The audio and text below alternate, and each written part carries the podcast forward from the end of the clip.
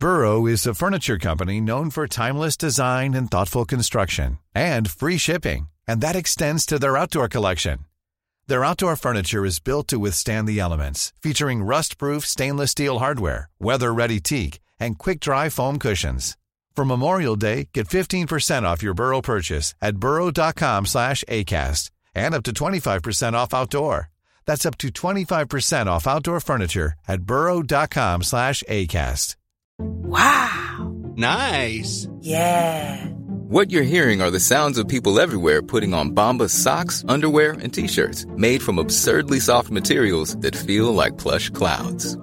Yeah, that plush. And the best part? For every item you purchase, Bombas donates another to someone facing homelessness.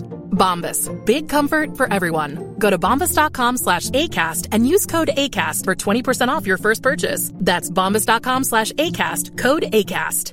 Mom deserves the best, and there's no better place to shop for Mother's Day than Whole Foods Market. They're your destination for unbeatable savings, from premium gifts to show-stopping flowers and irresistible desserts. Start by saving 33% with Prime on all body care and candles. Then get a 15-stem bunch of tulips for just $9.99 each with Prime. Round out Mom's menu with festive rosé, irresistible berry chantilly cake, and more special treats. Come celebrate Mother's Day at Whole Foods Market.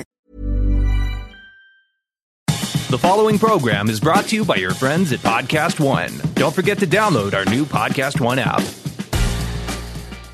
We begin today's meditation with a few sipping exercises to remind us a little treat can go a long way. So pick up your McCafe iced coffees, close your eyes, and deep sip in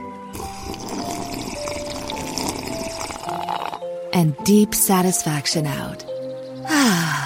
Take a treat retreat at McDonald's. Right now, get a McCafe iced coffee in any size and any flavor for just 99 cents until 11 a.m. Price of participation may vary.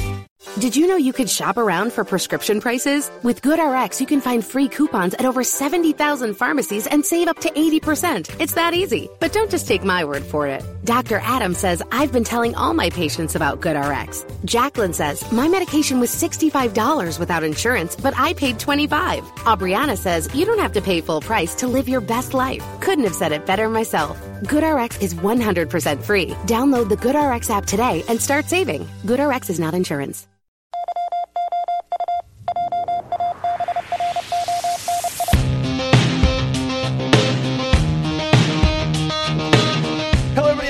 To another edition of Wrestling Sheet Radio. I'm your host, ProWrestlingSheet.com editor-in-chief Ryan Satin, here with my former recap co-host John Roca. Welcome back. How's it going? Thanks for having me back. I'm looking forward to this. Yeah, Jamie had something going on tomorrow, and I also have something going on tomorrow, and I thought, you know what, let's just come in a day early. The people, they miss Roca, and the banter between Roca and I, so I want to give it to him when I can, so I figured we'd congregate here to talk about some of the top stories of the week, which will include some of the things that happened on Raw and SmackDown. But I first want to discuss these WWE releases that happened over the weekend. Yeah. Let's start with the I don't want to say the most surprising one, but the one that is the most interesting, and that's Luke Harper leaving WWE. Now, this has been a long time coming. He asked for his release in April. He made it public on social media, saying that he just basically wasn't happy with his place in the company, that he felt like he wasn't being used correctly. This was because, I believe, if I recall correctly at the time, he was going to be wrestling at Access WrestleMania weekend, as opposed to at one of the WrestleMania events that are not in front of dark matches. Yeah, exactly. So I remember it happened at the time, but you know, they were not granting it. He stayed at home, and then they brought him back for a brief period of time over the summer when Rowan was feuding with Roman Reigns. Right. He had that brief couple weeks, I believe, he was on the show. I think his last appearance was at one of the Crown Jewel events. Okay. I want to say in one of those Battle Royals or whatever. And now we're here. Yeah. It's December. The year's about to be over. They're getting close to WrestleMania again, which, if they had kept him going still this, like kept him on the roster still for a full year after he asked for his release and barely used him, I do think it would have looked kind of badly on their part. I think it would have made them look kind of bad, right? Yeah, I agree. Yeah, absolutely. I mean, because he's been from the Wyatt family on. And a lot of people liked Luke as being the standout, like possible spinoff guy. Not a lot of people thought Strowman was going to be the guy initially. Everybody thought Luke would spin out, and Luke, it was just like injuries, other stuff going on, the Rowan and Harper pairing not always working 100%, the booking, all this kind of stuff. So I think there was a lot of effort there trying to make it work on both sides, and in the end, they just didn't have anything for him to do, and so to hold him for another year, or to hold him for a full year and only use him like a month would have just been insane. And these guys, they love to work, man. That's what the thing is all about. Yeah, I know we always battle about whether it's money or not, but it's about these guys' desire to work. And I think now that they see AEW doing well, they see other federations, like things of that nature, and the battle for money and paying. They're like, okay, I want to get back out there and just work. Because you get soft staying on the sidelines. I mean, how much you train, you get soft if you're not constantly doing it at the top level. Yeah, I saw a video that Kenta, formerly known as Hideo Tommy, posted on Instagram this week where it spoke to what you were saying right there, where he was basically saying, I might have a little bit of it wrong here, but he basically said something along the lines of, you know, for WWE I was working and about 2 times a month, maybe. One time a month sometimes. He's like, for this World Tag League I just did, I wrestled 17 times in 1 month. Like, this is what I want to be doing. Right. Like, I want to be wrestling. Like, I'm a wrestler. I want to show people what I can do in the ring. So, like, it's awesome to be able to go out there and do that again, you know? And so, absolutely. There are people like that who I do think... We just want to wrestle. Absolutely. Plus, you're watching other people get the shine. Other people get in those moments. I also think... Not quite on the level of Dean Ambrose, obviously, but I'm sure Luke Harper saved his money and made a good amount of money. I hope so. You know, he was in one of the most, to me at least, one of the most noted factions in recent memory of WWE. Absolutely. There's the Shield and there's the Wyatt family. Right. And I think similar to when Dean Ambrose left WWE, now Jon Moxley, there was the question of, well, man, does that like kind of wipe the Shield from WWE history, so to speak? Like when you're talking about Seth, is that not part of his journey anymore? Right. And obviously he didn't get like Chris Benoit or something like that, you know. But in terms of like storytelling, do you not mention the Shield now? Do you not mention the Wyatt family now that they're not all there? Well, I feel like you have to, right? It's still history. It's still what happened. Just because they went off and did other things doesn't mean you don't still talk about it. Look, what we're going to talk about later, the NWO is getting inducted in the Hall of Fame. People still mention the NWO or mention the clique or, you know, wear the shirts to the stage. So to me, I'm like, I see what you're saying, but I can't imagine you'd want to erase it because that's part of the whole overall story and character arc. I'm not saying fully erasing it, like obviously in documentaries, stuff like that, but I'm more so talking about, you know, like, you don't really hear them. You're not going to hear them mentioning the Shield as much, I wouldn't think. I thought someone used it in a promo against Seth recently. Did they? Like, we know about you leaving friends behind, or we know about you not sticking around. And okay, it was a shot at Seth about turning. I think it was in the last few weeks when he. That sounds right. Like when Kevin Owens with Kevin Owens. I think it was KO doing it too. So it serves its benefit. Yeah, to keep it at least somewhat in the conversation. And they did on, you know, even though he hadn't been released yet, they in the Firefly Funhouse thing they did with Daniel Bryan and Bray Wyatt, he said something about like his family being taken from him again, or something about his family, or how I used to have a family is what he said. And they did like a real brief flash where they showed the Luke Harper, Eric Rowan, and Daniel Bryan when he was part of the group. So I don't think that. I was just kind of wondering, like, because you know you wonder like, oh man, like I hope they don't not talk about him. But I will say with someone like Luke Harper, we'll get to the others as well.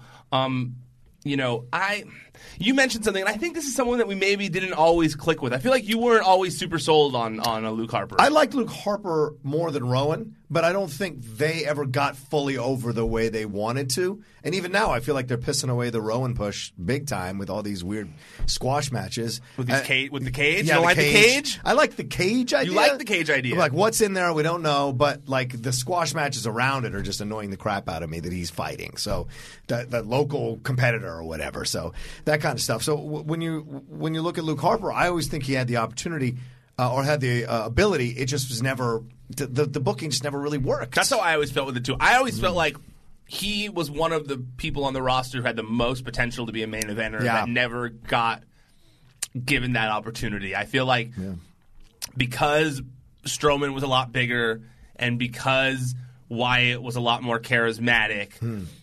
he never got the same shine as the others. You know, I think that for I don't know what it was. You know, I've never understood it. I've always thought that maybe it was because of his weird, like, gross beard. Yeah, not that it's bad. I think it's cool. Right. I also have I wish I had that kind of beard. It'd be cool.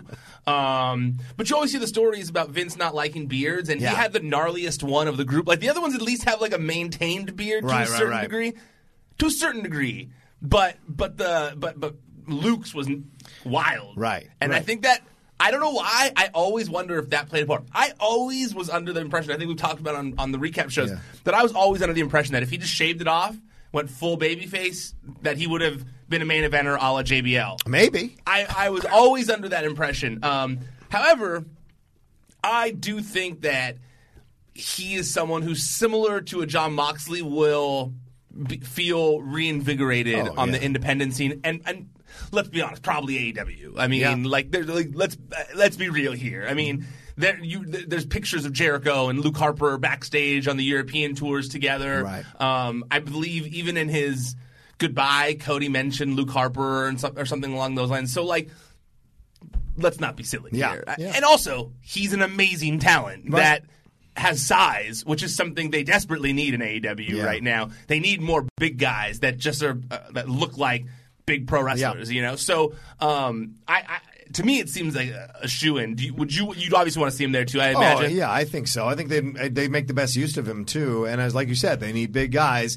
The storylines are there for him to walk into. And who knows? Maybe he's on Jericho's side. Maybe he's not on Jericho's side. But the fact that he has that connection with Jericho works so well at whatever storyline you're going to go down with him. I think he's great. He's a big dude. And the thing is, like sometimes they just can't book you right for whatever reason, because it's always all these other wrestlers and all the other storylines. You got to find a way to your work. Well, also, and then if they don't, then you move on to the next thing. And if AEW, it's a different situation, different set of factors. It could work. I also think that the difference in WWE that people forget is, like, it's one guy's vision, like it's one man's vision. Fair point. You know what I mean? And if that one man doesn't necessarily see you in the role that like everybody else does. Yeah. And it doesn't matter what anyone else tells him. You know, like, I'm sure there are people that I'm trying to think of a good director. I'm sure there are people that go to Quentin Tarantino all the time, and they're like, hey, man, this guy's really good. Like, you should use this girl. This girl's great. And he's like, no, I love Uma Thurman. I want to put Uma Thurman in this movie, you know? Or I'll organically feel that person is right when they're organically right for what I want. Until then, they're just sitting on the sideline. They're sitting there. Yeah. Wait. Yeah. Sorry, I'm Quentin Tarantino. You know, like, you're going to be in my movie if I want you to be in my movie. It's kind of when I watched The Irishman, and there were so many famous – I shouldn't say so many, but there were a couple – not like A-list celebrities, but there were a couple pretty famous people in – very tiny roles that had like the most minor role in the movie, and I was like, man, how'd they get that? And I was like, oh yeah, it's Martin Scorsese. Right. Someone just wants to work with Martin Scorsese so that the next time when he has a movie, he's like, no, I need that person for the big role who helped me out for that one pivotal scene that helped me out a lot, like Anna Paquin. And, yeah, exactly. And the girl from Orange is the New Black, too, where I was I know that. And the other guy, what's his name, who played Chuck in the movie. Did you see it already? You did, right? Yeah, of course. What's his name? The guy who was in Breaking Bad, too. I don't know. What's his name? Not Giancarlo Esposito, not Aaron Paul. No. He wasn't one of the – he was the bad guy on Breaking Bad that was like the one who locked up Aaron Paul, who you know what I'm talking about? The redhead guy? I'm going to look up. Who does he play in the movie? He's the guy. I forget his. Hold on. Who is he in the movie? Jesse Plemons. Jesse Plemons. Thank you. Yeah, Jesse Plemons. That's driving me crazy. Right. I always forget that guy's name. Yeah, he's driving the car. But he's like, that's such a small role for him, and he's in like lots of big stuff. Right, but it's Scorsese. It's a Martin Scorsese thing. Right. So I think it's very similar on those lines. So it does appear that AEW has more cooks in the kitchen, so to speak, where they're giving a little bit more freedom to their talent to a certain degree. Yeah. So I do wonder, like, what Luke Harper can do when given the opportunity to do something. Yeah. You know what I mean? Yeah, like, because before in WWE, it's like it's someone else's vision, like I was saying, you know? Right. You do what that guy says. You know, I even saw a thing with TJP where he was talking about what it's like to wrestle in the ring in WWE and how much they're telling you to do, what to do via the referee during the match. Like, not just going over in the back. Yeah, it'll blow your mind. I remember you thought that it was pretty free-flowing. Yeah. No. And the referee only calls it when it's supposed to end. It was literally like TJP was saying in his thing, at least. And obviously, it differs with talent, of course. Trustworthy, experience, trust level, experience.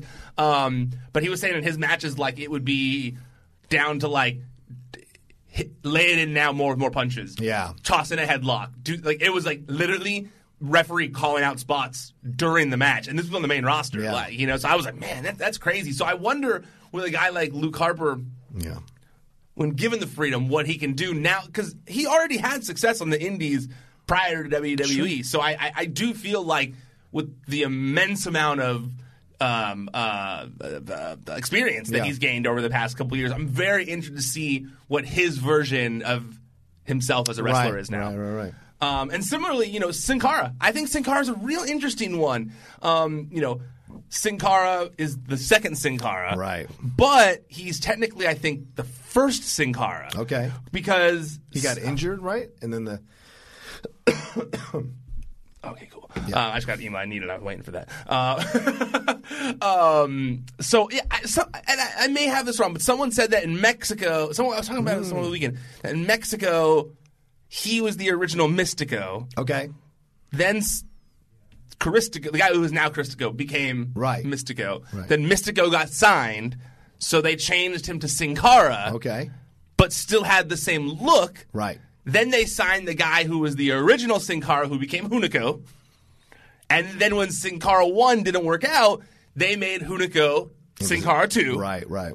But technically, and I didn't realize the reason he was always so okay with it, because he was actually technically Sin Cara 1. The first Sin Cara. Which I was like, man, that blew my mind. So I feel like Charlie in that gif where he's like putting all the things on the wall, connecting all the lines or whatever. So Sin Cara also requested his release. Right. He posted a thing, I think it was last month or the month before, where he said that he had requested his release, was feeling underused. And this came right after they were seemingly giving him a little more to do on TV. With Andrade and stuff, yeah, exactly. And they had that Catalina character they had brought up, right.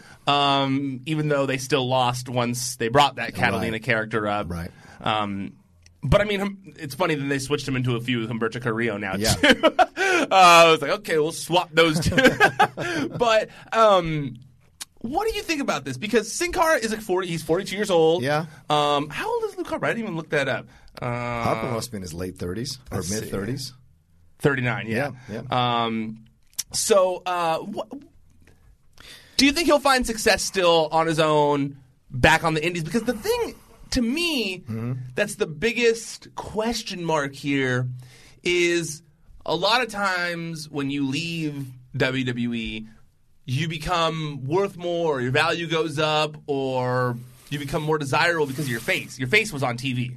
People know you. So they can book you. Because people know you. Right. It's kind of hard to do that with a guy who doesn't own the gimmick. He definitely doesn't own it outside of WWE because Caristico does. Right. I wonder, like, how he markets himself going forward to kind of take advantage of it. Does he be Hunico? Because I don't think Hunico...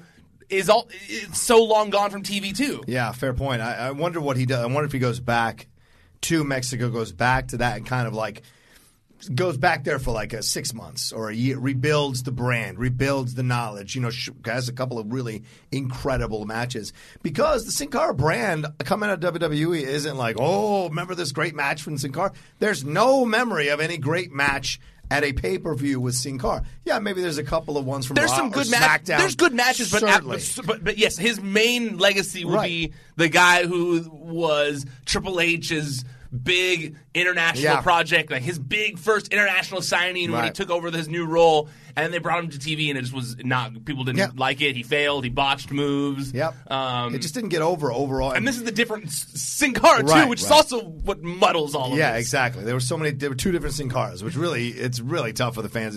Like the fans, first of all, WWE fans rarely embrace a luchador.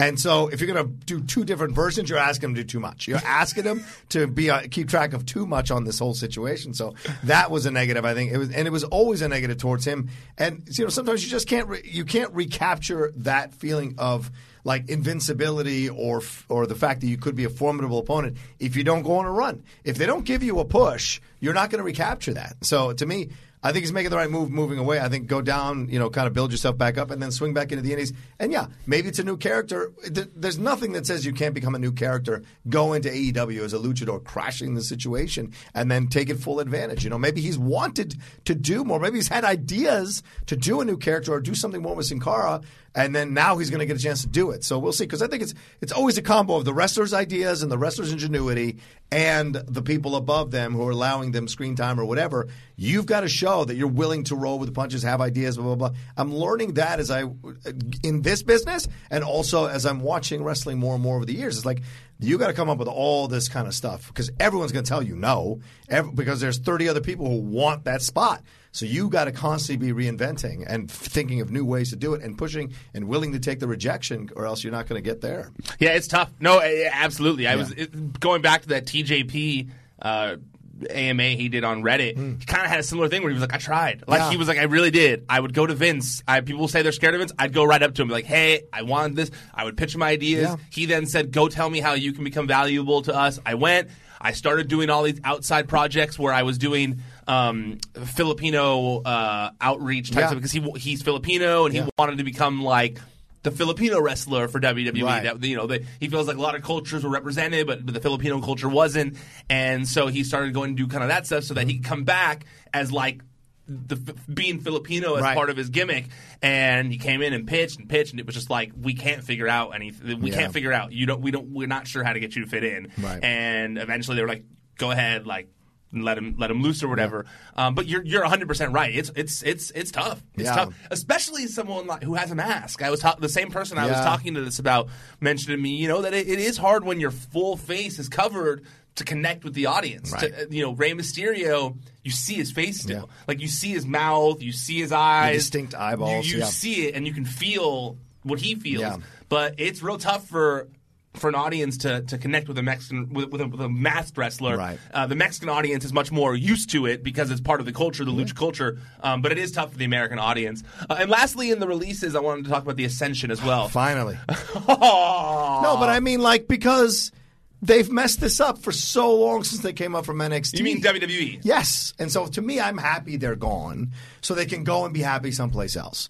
Because I think these guys coming out of NXT were like going to be powerhouses, and they didn't quite make it work. They fumbled the ball. They fumbled it from day one. Right. And this is the test case. They were like, of what not to do. Absolutely. Right? I mean, they were, like you said, they were like a thing in NXT. People were like, They had the crowd into them, and they were not like a joke thing where like an Adam Rose or a Bo Dallas. They were serious bruiser dudes, and they got brought up, and they were just like, who are these Road Warrior ripoffs? Right. Who do they think they are? A Demolition, you know? And then they had every single legend beat them up at the same time, and then just never got used. They were just like barely used after that ever again. That was 2015. Well, that's what I'm getting at. That's crazy. It's mind blowing to me that 2014. They were still on the roster for this long already. Like, that's the thing. At the end of the day, there's only so much you can do when you're in this business and you're not getting the opportunities to show what you can do and get over and whatever. If you can't, and they don't give you the opportunity to get over, and they book you in these weird storylines. Look at Gallows and Anderson, right? For just a brief moment, it was Gallows and Anderson again, and now it's back down again. And it's like, damn, this is what happens. So, like, getting away from the WWE, which I've been saying, I think, on our recap shows for a year now, was in the cards, thank God. So I hope they go someplace, either single or together, and, you know, kind of come back up again, you know. We'll see. But they all can't go to AEW, so I don't know where they're going to go. You know, Like I said, Luke Harper's got to be going to AEW. Right. Let's be honest. Sin Cara.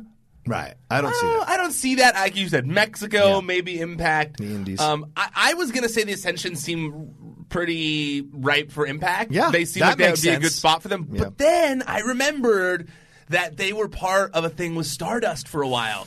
Remember, like, they had that whole Cosmic Wasteland? Jesus, they were, like, for a good period of time, they weren't paired with Cody. And I don't know how much swing he has, but similar to Luke Harper, they are two big guys. Yeah. The only thing is there's a lot of spooky factions in and tag teams in AEW at this point. It's the Butcher and the Blade. There's the Dark Order. There's Darby Allin. Like, they're starting to rack up. Yeah. Pentagon Jr., you know, there's starting to be a lot of them, right. and the Nightmare Collective.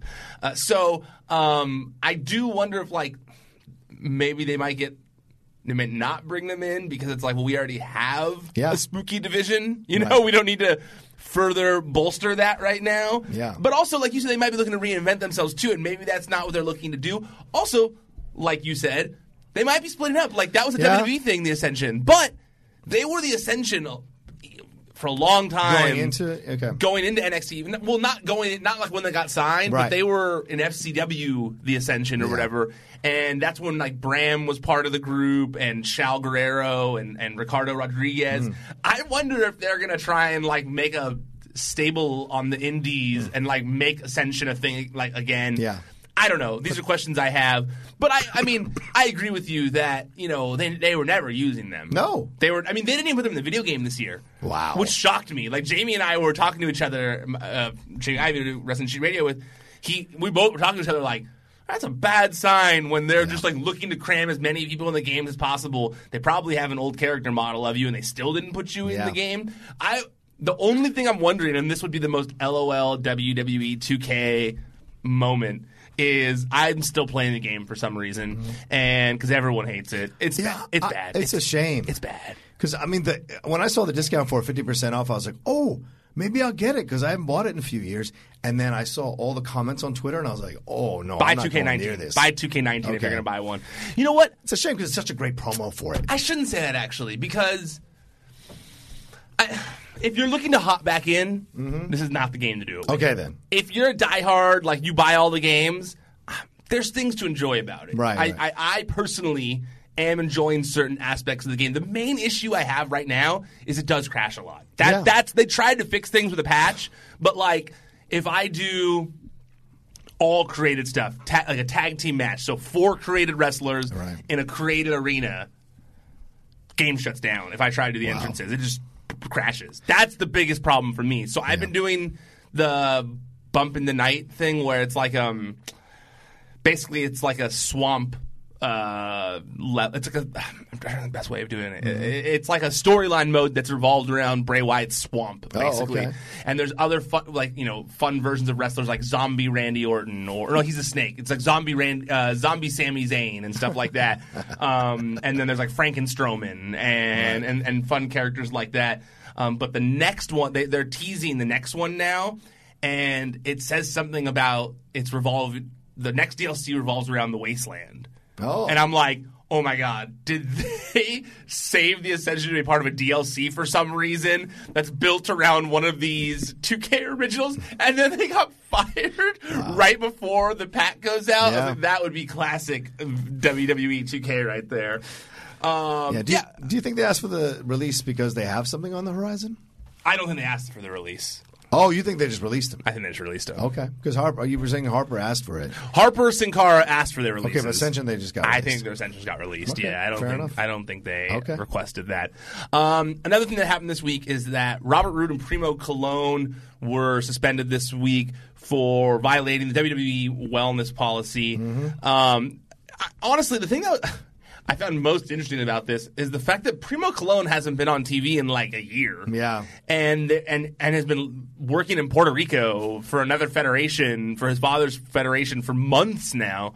I found it strange that they even tested him since they're not even using him. Isn't that kind of weird? Yeah, I think so too. I understand the point. What were we trying to figure out? What are you suspending him from? Yeah. I guess he's not getting paid for 30 days? Yeah. But is that really going to hurt him? When were you testing him? That's what I was wondering. Like, when was he around to get tested? Was he just randomly showing up? And Primo, how do you not know not to be doing that stuff around the time when you're going to get tested randomly by the WWE? Once, well, it is randomly. Yeah, once when you show up.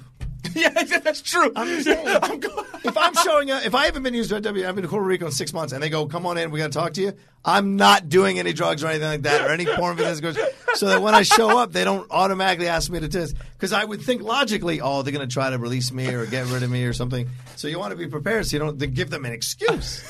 I love that we're on the same wavelength of like when someone says something like, hey, can you come meet for this thing, we both instantly think the worst. Of course. Oh, man, they're going to fire me. I got to make sure I get everything in order here. You know? Yeah. I'm telling you. Every time I get called into Mark's office, I'm like, oh, am I all right? Am I sure I've got all everything in motion? I like how I feel like we're similar in that aspect, too. Like when we get called into a meeting like that, that we think if we ask that right away, it'll maybe throw them off and they won't say something bad. Right, right. No, no, everything's good. That's when that's never going to work. Yeah, no. But I know that we – because I also – always do that. It'd be like, oh, I'm in trouble or something, you know? Right. And like, no, no, everything's fine, everything's fine. But literally every time it's like, hey, can we talk for a second? I'm instantly like, oh, am I in trouble? Did I do something bad? Did I say something wrong? Yeah.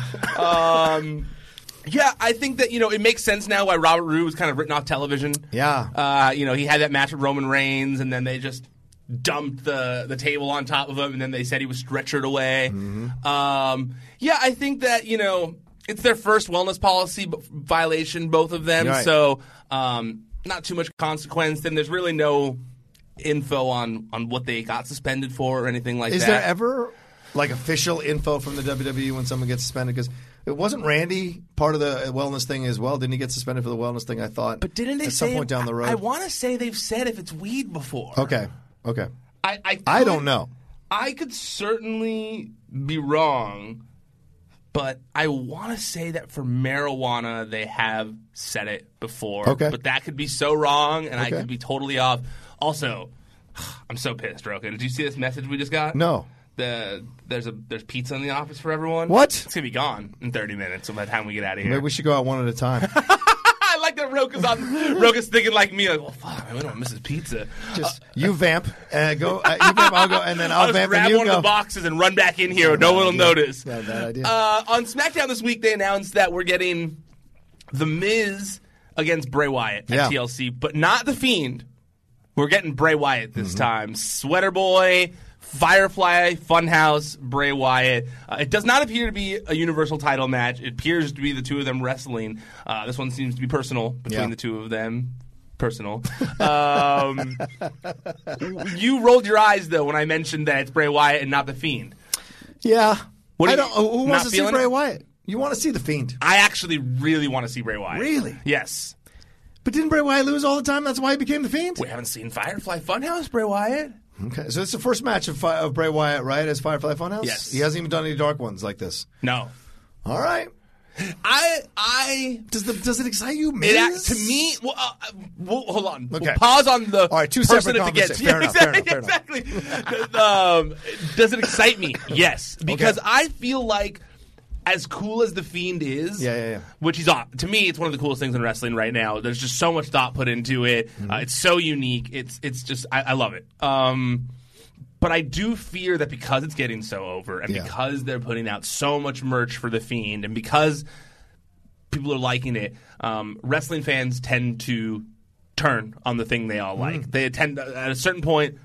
It seems to happen where suddenly they're like, now I hate this thing because clearly Vince McMahon loves it. Well, it's like, well, he likes it because you all liked it, you know? But I feel like in order to maintain the unique nature of The Fiend, you had to bring Firefly Funhouse, Bray Wyatt into the mix outside of the videos, outside of the whole backstage thing, strictly because the attacks from The Fiend, you know, where he brought Bray Wyatt, or where he brought Daniel Bryan under the ring, they're cool. But if you do it too much, it's gonna start to feel like we know WWE. Yeah, they start to like do they drive it home. They drill it in like they won't stop. I feel like this at least makes it so there's a little bit of more time between when we see The Fiend, and that way it is more special when we see The Fiend. But unlike Brock Lesnar, we still get Bray Wyatt. Yeah. We don't have to have a vacant champion until a big event comes up. He's still there. It's weird Bray gets to carry the strap. Well, he's got The Fiend's. Well, because The Fiend is the champion. Well, they have separate belts. That's what I'm saying. Yeah. So like Bray Wyatt wasn't in that fight. It was The Fiend.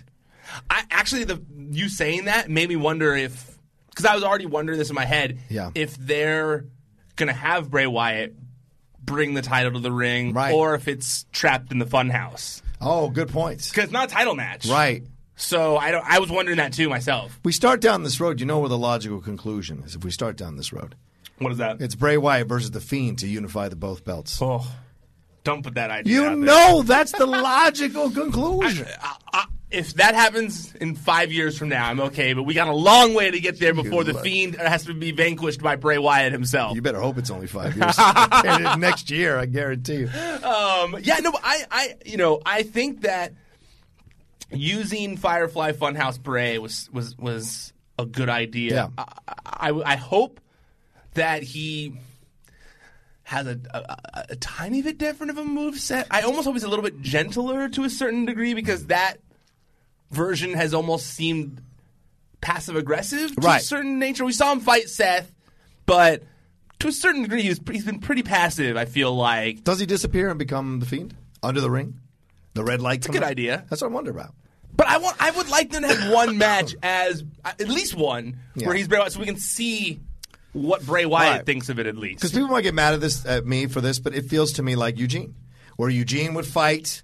And then when she finally got mad, it'd be like this other person would come out. Like Luke Gallows when you snap or whatever. Right, exactly. So what was his name back then? Festus? So, yeah, right. The ringing the bell, not snapping. So you have this could be possibility with the Fiend. Like he's losing the match to The Miz, and all of a sudden he goes under the ring, the lights go red, comes back out, he's the Fiend, and he kicks the shit out of him. It's not a bad idea. Miz. I imagine that seems the logical idea. It's not a bad idea. Yeah, because if they're both people. If he's nice the whole time and like being passive, like why would you want to hurt me? Yeah. And I'm into that. I'm into that idea because I like the whole Dr. Jekyll and Mr. Hyde aspect of the Firefly Funhouse Bray and the Fiend. So I actually am into that idea. Okay.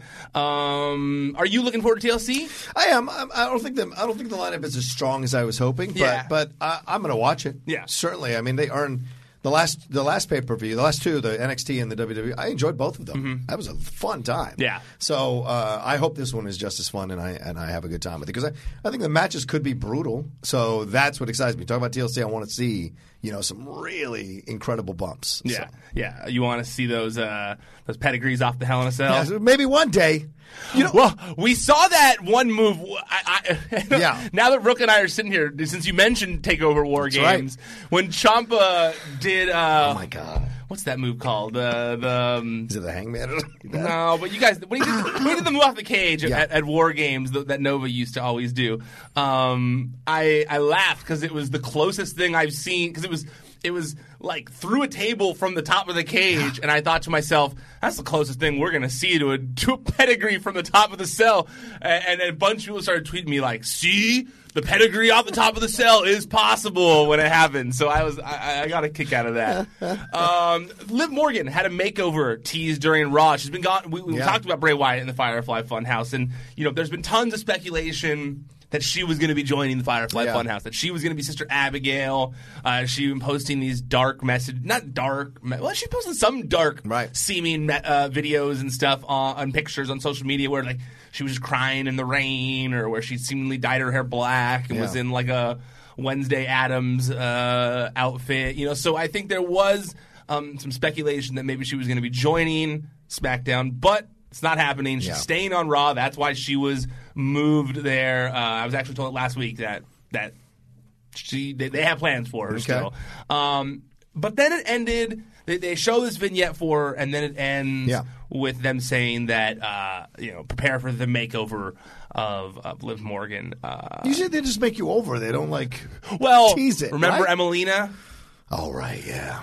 Because how did that work out? Yeah. That was not a positive. And I did see a lot of people make that connection where it was like, are you guys just trying to redo what you did with Emelina? Because remember with Emelina, it was like, the makeover is coming. The makeover is coming. And they tease that for 2 months or whatever. Right. I hope they're not going that route. You know what I actually think they're doing? What's that? I think that she was maybe preparing for Dark Liv Morgan. Okay. And that they're just going to go, they're not adding her to the Funhouse. But I'm almost wondering if it's going to be like a reverse Funkasaurus type situation. Like, remember when they were promoting that Tyrus was going to be, or Brodus Clay was going to be coming to Raw? Yeah. And they had all these things where it seemed like he was going to be this tough monster. And then when he came out, they played that disco music, and he's doing the whole Funkasaurus thing. I almost feel like they're doing a reverse situation of that. And they're doing these colorful Liv Morgan, the makeover, like as if she's going to be like this girly girl. Right. And the makeover is going to be dark. And, and that's why it's looking all bright colored and stuff, because they're trying to swerve the fans a little bit. But wasn't she dark before she left? Wasn't she? Oh, no, she had the pink hair. Right, and but I mean like she was a heel. She was a heel. So I more so mean like dark hair, dark vibe. Okay. Not happy-go-lucky, like, Jersey girl that so she was. Like Paige or something like that. Almost. Like a goth kind of thing. Almost. Okay. I could see that. I think she's an incredible talent. Such a young wrestler as well. And you see what all these young wrestlers do in NXT, the young female wrestlers, and you're like, you can't figure this out with Liv? Like, you got to get something. So and she was part of all that, too, for a while. Yeah, exactly. So I'm glad that they're figuring out that they've got something to do for her. Because I'll tell you one more thing about War Games. Candice LeRae needs to get the hell out of NXT and get up into the main roster already.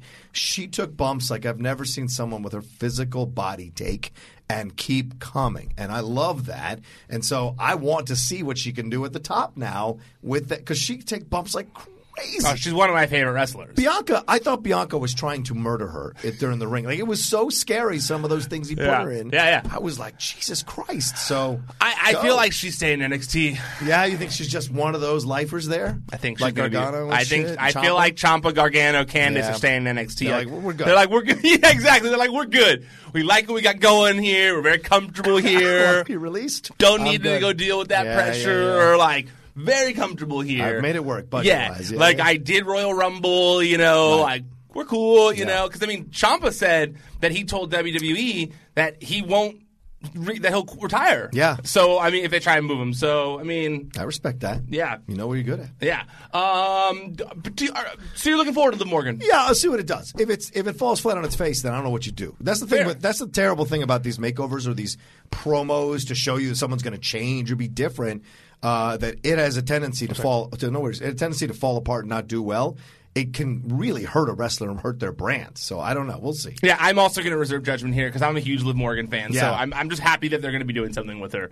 What happens to Logan? Is she kind of Sarah? Yeah, I know she's been on Main Event all the time. I've been wondering too. Like they didn't do anything with her. Yeah. And Ruby Riott is obviously injured. So. Right. Yeah, I've been wondering that myself. I'm a Liv Morgan stan though, Roka. I know what that means now. Yeah, I know Roka used that to me in a text message the other day, and I was like, "Yeah, go you, Roka." Yeah. Batista and the NWO—they're going into the WWE Hall of Fame. What's that reaction for? That's weird. It's just weird. Which one? Between the two of us, as the resident NWO fan. It is very weird to go into the WWE Hall of Fame and not the WCW Hall of Fame. Well, that doesn't exist, bro. I know it doesn't exist, but who better to be a charter member this side of Ric Flair and the Horsemen than the NWO? Well, Sting went in the Hall of Fame. Well, Sting, true. Sting went in the Hall of Fame. WCW Hall of Fame. But once Sting went in, you can't make that argument anymore. And I'm not trying to. Yeah. It just feels weird. But I'm happy, very happy, and I hope they do it right. What's doing it right? Don't denigrate them. Don't throw them up again. Don't put no DX crap on it. Let the NWO live on its own and be praised on its own for what it was, because it is one of the most incredible things that have ever happened, and it changed the face of wrestling. I think it's one of the top 10 seminal moments ever in the history of wrestling from the beginning to now. Yeah. Is the creation of the NWO, and I mean the three of them. Yeah. Although I appreciated the jokes about everybody going in it. That was funny as hell. I was laughing so hard at that. Man. Yeah, I saw CM Punk say the same thing on Backstage last night, where he's like, this Hall of Fame will stay illegitimate if you don't put in every single member of the NWO. He's like, I want to see BK Wall Street up there and stuff. Who's the dude buffing the stuff? Buff Bagwell. He's gonna get in there. Scotty Steiner. I'm happy, but Batista's weird. This kind of means that Batista's not coming back, right? He's already retired. This kind of closes the door forever, though, right? Because he retired. He always says, and then he comes back. No, he's never actually retired. Oh, I see. This is the first time he's retired. Okay. No, he was waiting for that Triple H match. He got it. He's retired. So this is the end. This is the end. Okay. Because I thought it was 5. You had to wait 5 years. Am I wrong on that? With the Wrestling Hall of Fame? No. I always thought there's literally no rules. All right, fair. Yeah, no, there's... Okay. Because didn't Goldberg go in and then he wrestled the next year? Yeah, that was true. Backwards, but still. I think Hogan did that, too. Yeah, there's no rules with the WWE Hall of Fame. Are you happy about it? Batista, yes. Like, obviously, Batista. Oh, I can't wait to hear this. All right, no. I was actually... Not that I don't think the NWO deserves to go in the Hall of Fame, obviously. Yeah. They just inducted DX last year, and you would think, like, Batista and NWO are both, like, marquee... Yeah. People that you would maybe want to split them up, maybe, to a certain degree. Like, oh, yeah, different years. Different years? Yeah. Save NWO for when they're, like, in Atlanta or something. I don't know. Like, oh, good point. Like, I don't know. Save NWO for when they're in Atlanta or whatever. Yeah. I did think it was, like, you know, now, and I'm obviously a huge X-Pac fan, but X-Pac went in last year with DX. Now he's going in this year with NWO, which is deservedly so, obviously. Right, but I was just like, oh, you'd think you'd base those out a little bit so it doesn't seem exactly like last year. Right. Is Jarrett still on the roster?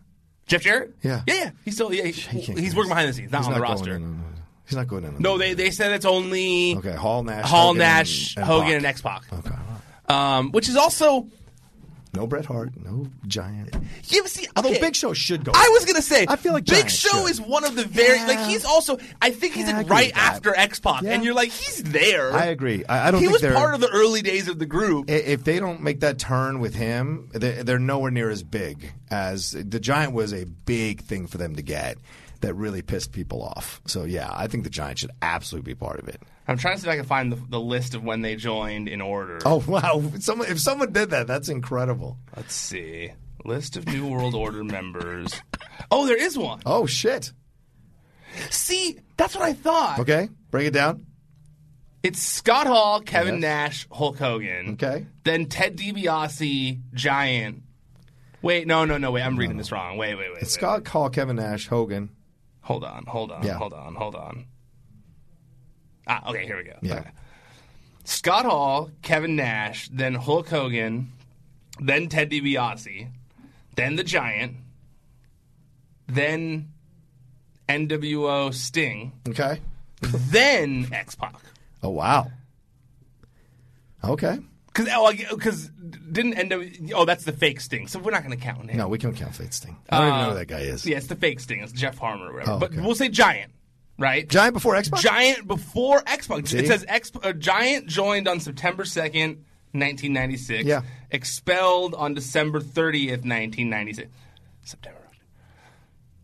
Okay, so maybe they're looking at it as like he was so early and he got ejected so fast that maybe he doesn't count. But he's there. He's there. He's certainly part of it. Then it's 6. So X-Pac. Right. He joined September 16th, 1996. So a couple weeks later. Yeah. Is it Scotty after that? Then injured on the 13th of October, 1997. Okay. And fired in 1998. Okay. So 6 is obviously one of the early ones. I'm not saying that. But then you got a big one that you think you'd want to add. You got Virgil. You got Vincent. Virgil's huge. Vincent. This is the one chance you're going to have to induct Virgil, a.k.a. Vincent, into the Hall of Fame. Just do it. Yeah, you got to put him in. Just put him in. Yeah, you got to put him in. Then we got Miss Elizabeth, who joined on September 30th. Which means Savage wasn't too far behind. No, he's still a little bit away. Oh, okay. Miss Elizabeth, then Bischoff. Oh, yeah, Bischoff. You think. Right. You'd think. That's not a bad idea. Bischoff should have been involved, too. He's essentially the architect of this whole damn thing, so he should be part of it. I'm guessing that Bischoff inducts them. Ooh. Right? Didn't they just fire Bischoff? Yeah. Do you think they'll bring him back to do the intro? You'd think if they're inducting the NWO, you have to bring him. Every person has to have some presence at it. I hope so, but I'll tell you who's going to induct him. I think it's going to be Triple H because of the clique. Those guys are part of the clique. They both they form DX and NWO. Maybe I think it would be Triple H who do it respectfully too. Maybe. Yeah. Then we got Buff Bagwell. Buff Bagwell. Yeah. He's the stuff. Girls can't get enough. And then Michael Wall Street. Then Big Bubba Rogers. Right. And then Scott Norton, who also should be part of it. I'm sorry. Scott Norton, get him in there. Norton certainly got a name off the NWO. Yeah, dude. Yeah. Scott Norton for sure, dude. Yeah. And then there's a lot after that. We got Masahiro Chono, Randy Savage, Great Muta. Yeah, Muta. Muta was NWO Japan. Excuse me. Yep. So was Chono. Which was so crazy. Then we got Conan. But Conan's more associated with the Wolf Pack. So let's ask that question. No. Does the Wolfpack get in? They're different. Down the road? To me, down the road. Does the Wolfpack get in as Hall of Fame? Ooh, that's a question. Right? That's a question. Because that's Kevin Nash, rather. That's Kevin Nash, Conan. Randy Savage, Conan, yeah. Kurt Hennig. Lex Luger, right. Sting, Scott Hall. I think you got to. It's a totally, I don't know. Right. I'm so mad that Elijah Bates is not here. If anyone who's been listening to Wrestling Sheet Radio for a very long time knows that he hates the Wolfpack. Wow. So he would be, especially Redface Sting. This would be a fun conversation. Yeah, he right now would be we go back through the roof at the simple idea of Wolfpack being inducted into the Hall of Fame. I say just induct Redface Sting. He gets a separate induction for his Redface thing because it was cool. All right, we'll move topics here a little bit. I got two that I want to break in here real fast. Did you watch Alberto El Patron losing in the MMA fight? I was disgusting. And the thing is, and here's what's funny. When him and Tito were going at it the weigh-in, I was like, what are you doing? Albert, what are you... Like, it was almost worse than Punk. I couldn't even call him Alberto. It was Albert, what are you doing? Yeah, Albert, what are you doing? Al, dude! Because, I mean, like, with Punk, this was an inevitability and kind of like, okay, let's see what's here. But Del Rio actually, or Patron, whatever, Albert has an actual... I'm just going to call him that. Albert has an actual record for an MMA.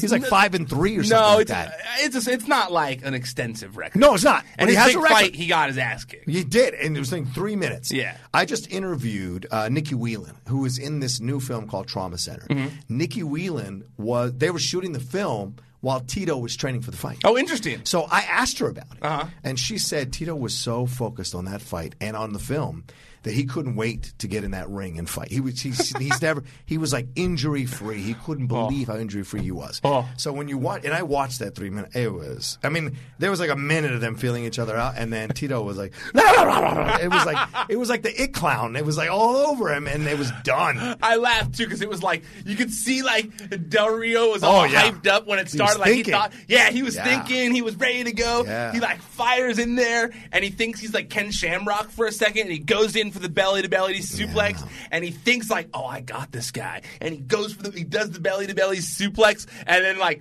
it was like a Tom and Jerry where like a dust ball happened, and then Tito was on top of him just punching him in the back of the head, and you're like, that did not work out the way you thought that was going to work out. And then they got up for a second, you're like, is he going to do it? He gets like a punch or two, kind of like tries. Right back down over rear naked choke.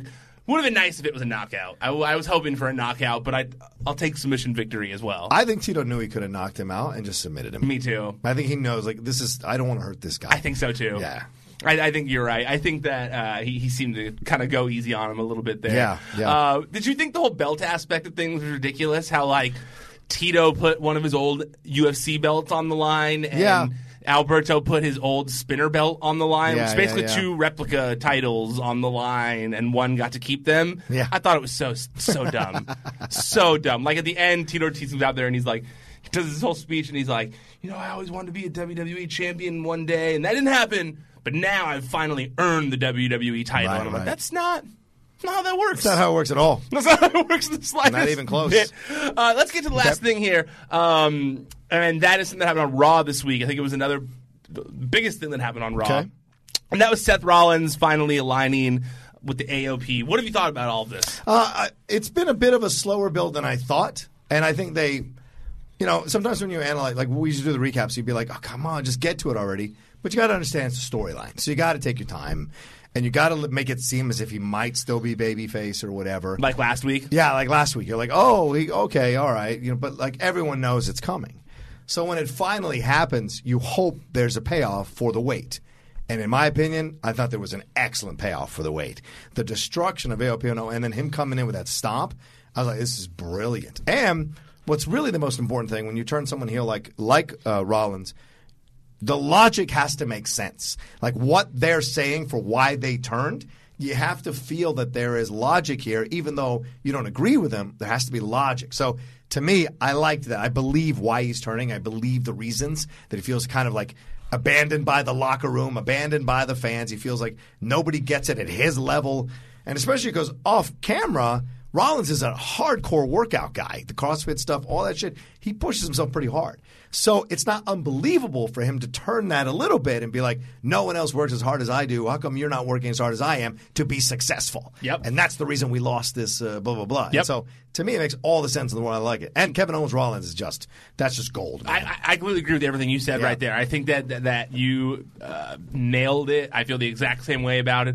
I thought this was needed. It was badly needed. And I really liked the almost like a slight change from what we normally see where the main character wasn't made to look like an idiot. Yeah. Like Kevin Owens very clearly saw what was going on here, just like us as the viewers, and continually called it out like, no, I'm not stupid. Yeah. I'm not being set up for this. Like I'm not doing the tag match. I'm not doing this thing where you do a match against them. Like, I'm not stupid. I'm not doing this. It's happening. I know you're here, you know? I like that. And I like that he was always a step ahead of Seth Rollins to a certain degree where, like, Seth Rollins was clearly trying to set up a heel turn for a few weeks where he was trying to – and Kevin Owens always was ahead of it. And so this time it was like, well, I guess we just got to outnumber him this time. I did laugh on backstage where they were talking about it this week where Booker T mentioned, like – I think it was Booker T who said it. He was like, what kind of car has that seat in the back of it? Like he was like, where do you get a car that has a spinning seat in the very back of the trunk like that? That's not a thing. Yeah. Which was a very good point. I thought I was like, oh, it's a good. I've never really seen one of those before. But yeah, I think that Seth Rollins works best when he's got people behind him, whether it's the Authority or the Shield. It elevates him to a certain degree when, like, he's got people backing him. And I don't know why it is, but I think it adds to his cockiness when he's a heel that you're like, oh, well, he's a heel, but he's got two behemoths behind him. Right, you know, like, obviously those guys are going to beat the shit out of everyone that deals with Seth Rollins, you know? So I like that. I also, like you said, I like when WWE is able to blend reality with fiction. Yeah. And I think that the fictional world character of Seth Rollins and his ascension to what he thought was going to be the top guy in WWE, that the fans were all cheering behind, Monday Night Rollins, you know, when that didn't happen, I like that they were able to then blend in the reality of, like, the fans turning on that and making it part of his character to take him back to when he was most popular, and that was with the Authority. Right. So I thought it was very well done as well. I like it. I also think that it's, I mean, I've said for a while that AOP, in my opinion, had potential. I think this could do wonders for those two guys. I also love that everyone's speaking in different languages to Kayla Braxton backstage. Oh, yeah. And she doesn't know what they're saying ever. And that this week she finally said, like, man, I'm really going to need to get a translator, but can you actually tell me what you just said? That cracked me up. I was dying when she did that. But yeah, I'm glad that we're on the same page with the Seth Rollins situation. I'm excited for it. Yeah. You've said before that the best Rollins is the heel Rollins. Yes. So, yeah. I am also excited for it. All right, we're out of time here. Roka's got things to get back to. I've got things to get back to. But Roka, where can we find you in the meantime until the next time you're on here? Always find me at The Roka Says. That's where you can see all the stuff I do. And if you want to talk some wrestling, tweet at me. We'll do it. Any other shows that you want to promote that you guys do at Collider here? I mean, yeah, we're doing like I got a Collider Conversations. I got the deep cut that I'm doing there. It's a lot of great conversations, a lot of interesting people in the world of entertainment and what they're going through. So go and do that. And of course, I've got the Geek Buddies, I've got the Top 10, I've got the Cinephiles, all that going on here. And of course, Collider Mailbag and Collider Movie Talk. Boom. That was a lot of shows there. That's not even half. ProWrestlingSheet.com. That's where you can find all the top stories in the world of professional wrestling. YouTube.com/C/Wrestling Sheet. That's where you can find the videos of this show and any other video content that we do here at ProWrestlingSheet.com. Search Wrestling Sheet Radio on all the popular podcast platforms to find this show. Make sure you subscribe while you're there. Leave us a rating if you're a nice person. Don't leave a bad one if you're a dick. And same goes for YouTube. Make sure while you're there you subscribe, comment, leave a like or whatever. Do all those things. I appreciate it very much. And also you can find me every once in a while on WWE Backstage. It airs on Fox Sports 1 at 11 Eastern Time weekly on Tuesdays. All right, that's it. We're done. Thank you. Officially tapping out for now. Until next time, stay out of the dirt and keep your eye on the sheet.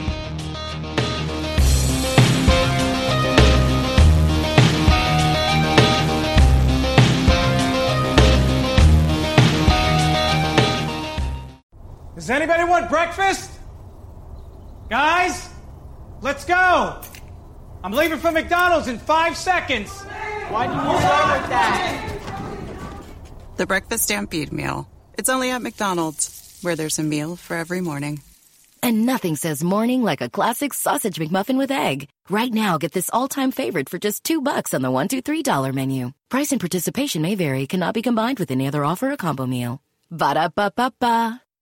We'll get back to your music shortly, but first, did you know that prescription prices are different at different pharmacies? You could literally drive across the street and get a different price. That's crazy. But with GoodRx, you can instantly compare prices at every pharmacy in your neighborhood and save up to 80%. You're probably thinking there's a catch, right? Nope. It's 100% free and can save you money whether you have insurance or not. In fact, it can often beat your copay. Download the GoodRx app today and start saving. GoodRx is not insurance. Even on a budget, quality is non-negotiable. That's why Quince is the place to score high-end essentials at 50 to 80% less than similar brands. Get your hands on buttery soft cashmere sweaters from just $60, Italian leather jackets, and so much more. And the best part about Quince, they exclusively partner with factories committed to safe, ethical, and responsible manufacturing. Elevate your style without the elevated price tag with Quince. Go to quince.com/upgrade for free shipping and 365-day returns. Mom deserves the best, and there's no better place to shop for Mother's Day than Whole Foods Market. They're your destination for unbeatable savings. From premium gifts to show-stopping flowers and irresistible desserts, start by saving 33% with Prime on all body care and candles. Then get a 15-stem bunch of tulips for just $9.99 each with Prime. Round out Mom's menu with festive rosé, irresistible berry chantilly cake, and more special treats. Come celebrate Mother's Day at Whole Foods Market.